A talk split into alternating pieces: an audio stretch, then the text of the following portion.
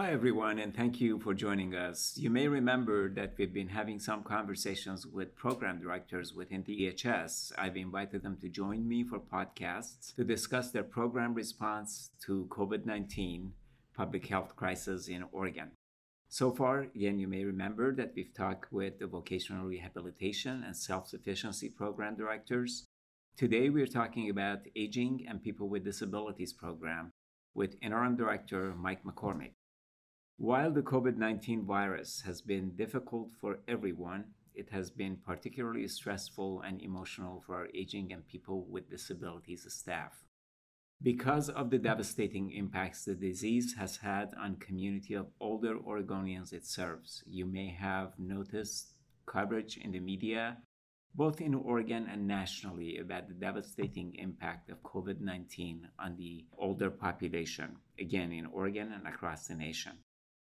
Mike, welcome. Before we dive into the APD pandemic response, why don't you give us a quick review of what APD does for those who may not know your program and what you all do? Thank you, Fariborz. It's a pleasure to be here today. So, I think our biggest program is that we administer the long term care services to approximately 34,000 Oregonians. So, long term care services are things that help people with activities of daily living, bathing, toileting, eating, those types of activities. That's where the bulk of our budget is located. We also do eligibility for the Supplemental Nutrition Assistance Program, all of the medical programs, including the Medicare savings programs. We also license all of the long term care facilities in Oregon. So, nursing facilities, assisted living facilities, memory care communities, adult foster homes. We do adult protective services of investigations and reports for people that are older adults and people with disabilities who have potentially been subjected to abuse. We administer the Disability Determination Services Program. So, this is the program which determines the disabilities that grant eligibility under the Supplemental Security Income Program as well as the Social Security Disability Income Program. And finally, our last big program is that we oversee the administration of all of the Older Americans Act services. I also know that APD was the first DHS program to jump into action when the pandemic hit Oregon in late February. Can you share with us an overview of the scenario and how APD responded to the first diagnosis of COVID 19 in the population that you serve?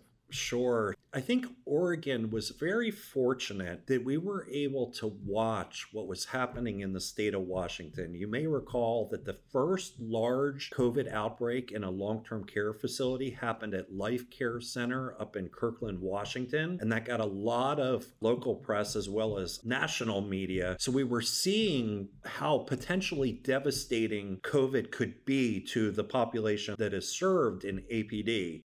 We really began preparing on February 29th. I'll remember that day forever, where we started beginning on how we can equip our long term care facilities with the first set of tools that help them keep COVID out of their communities. Because you know, like I've said, people don't inherently have this disease, and most people that are in long term care facilities aren't leaving and going out into the community all that often. So they need someone to bring it into the community and then it spreads. So the initial efforts were all focused on prevention. So we worked as a team to figure out what are we going to do when one of our facilities has a COVID positive individual in their building. So we developed a process that's materialized today called executive orders or EOs. And an executive order restricts admission into a facility it requires additional infection control training. It requires facilities to isolate individuals, etc. So we got all of that ready so that when the first case came, we were ready to respond. The other preventative activity that we took was we visited almost 670 facilities to review their infection control procedures and their pandemic response plans during the first and second week of March. And that was a tremendous accomplishment for them to be able to get all of that work done And for the most part, with the exception of the Oregon Veterans Home in Lebanon, we were ahead of any facilities with COVID positive cases. The last big thing we did was we established two facilities to specialize in serving long term care eligible individuals who were COVID positive exclusively. And you may have heard the term emergency healthcare centers or EHCCs. That is what I'm referring to. So we established two of those one at Laurelhurst Village Rehab in Portland, and the second one at Pacific Health Rehabilitation in Tigard. And there's been a lot of demand for their services, and that's been a tremendously, incredibly important tool that we've been able to utilize as we've been battling this virus. Thank you, Mike. What are some of the other programmatic changes APD has made outside of the long term care facilities to support its consumers during the pandemic? Because I know you support a much larger community of um, service recipients and consumers across Oregon. Sure. So I think all of our considerations were made with both the providers as well as the recipients of our services in mind. So we wanted to change our policies to minimize to the greatest extent possible any requirements for face to face contact. So we allowed telephonic assessments, video assessments, we allowed oral attestation of resources, we streamlined eligibility we allowed case managers to make phone calls to consumers as opposed to face to face visits. And this was because we didn't want one of our employees inadvertently introducing the virus to the consumers that we serve. And alternatively, we didn't want our staff to face unnecessary risk for a consumer who might already have the virus to give it to one of our employees. So a lot of policies were made to kind of streamline what we do, allow a lot of virtual activities to take place in lieu of face to face visits. We also adopted a prohibition against any type of adverse action against a recipient of Medicaid funded long term care services. So, what's an adverse action? An adverse action is something where you're redetermining someone's eligibility and you ultimately find them ineligible. That was not allowed anymore. The reduction of services is another type of adverse action. The increase of copay is another type of adverse action. And this was really tied to the enhanced federal funding that we got out of the first stimulus bill from the federal government that prevented us from taking all of those types of adverse actions. I think that their rationale for that was very sound when the nation is in a pandemic emergency, the last thing they want people to worry about is maintaining their health insurance and all of their coverage. So, for a temporary period of time, there's a suspension of adverse action so that the consumers of our services don't have to worry about that. We'll get through this pandemic emergency and then we will resume to normal operations. I know that everything that you've done and everything that every action that Aging and People with Disabilities program has taken is focused on keeping your consumers safe and prevent the further spread of this virus. At the same time, I know that this has been extremely difficult for your consumers and also for their families. Generally, people who are living in long term care facilities enjoy visitation with their family members. Families would like to see their loved ones and in many cases toward the end stages of life. And this has prevented those visitations. It has put a lot of regulations in place. What are you hearing from consumers and families about APD's actions during this public health crisis? That's a great question. And what I can tell you is, is that the response has evolved over time. I think in mid March, we implemented the more restrictive visitor restriction policy for our long term care facilities. And we received a lot of negative feedback on that policy. Our policy obviously was designed to ensure that as few people as possible were entering buildings and potentially introducing the virus into those communities as time went on, people got why we did it and they've seen some of the devastating impacts that COVID has on these communities. And I can say, in general, the families and the residents of long term care facilities understand and support the policy. And fortunately, our long term care providers are getting very creative in trying to meet this inherent need for socialization that everyone has. They're enabling virtual visitation most of us have probably seen newspaper stories about a family member sitting outside the window of a resident of a long term care facilities. They're also starting to do things like set up places at their long term care facilities that support social distancing with barriers in between so that people are getting closer to a human touch. So it's been tough on everyone involved. In fact, this past weekend was particularly difficult with it being Mother's Day, which is such a special day to so many people. But I think that overall, everyone gets it and they understand why those actions were put in place. And we're all looking forward to the day when we can safely lift those policies and let people go back to living normal lives.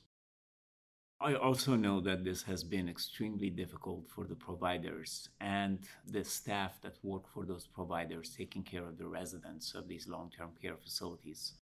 It's not easy to walk into a COVID positive facility every day. You're putting your own life at risk, and then you're going home and you're uncertain about what's happening and whether or not you have, even with the best of protection, whether or not you have acquired this virus and are passing it on. How are the providers doing? At the highest level, I am incredibly proud of APD's provider community. As of today's recording, we have 26 facilities that have COVID positive residents or staff associated with their building. And for context, that represents less than 4% of our facilities. So 96% today remain COVID free.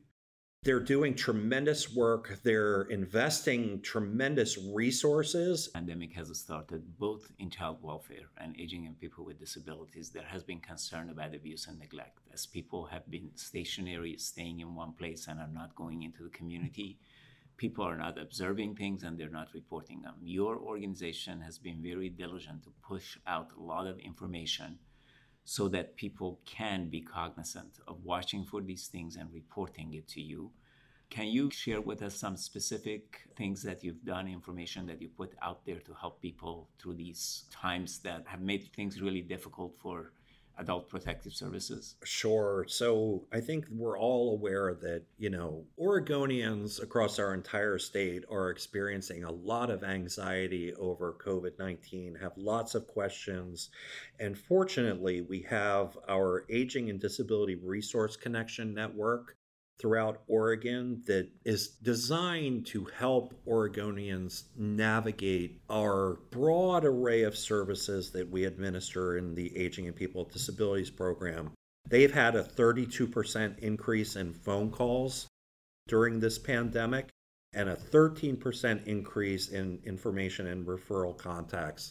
This tells me that the public needs information and they're seeking it out and hopefully they're receiving great information when they are calling the ADRC. I'm really glad that you brought up um, adult protective services because it's one of our biggest concerns. Our data analysis is showing that our referrals are down by 23% from a year ago. And just as you said, you know, there's less people with eyes on these residents, and that is a very common source of referrals to adult protective services.